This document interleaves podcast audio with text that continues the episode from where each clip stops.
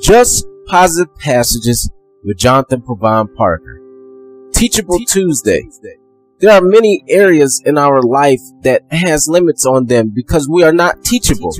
The mind has unlimited capacity and it is like a parachute. It works when you open it. When you keep it closed, you suffer tremendously. For example, I hear many college graduates say, I'll never read another book again or write another paper. What that's doing is subconsciously putting a limit on their mental development. What about the things we say about our finances or career like, I'll start saving for retirement later? or I'm financially secured with a good job and a salary. We are setting ourselves up for failure because one stream of income is not security and nearly 80% of Americans are living paycheck to paycheck.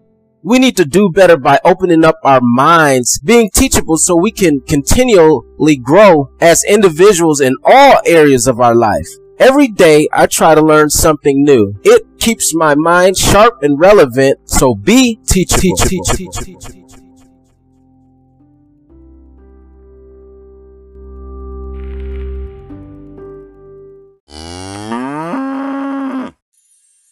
Thank you for coming to this station of inspiration.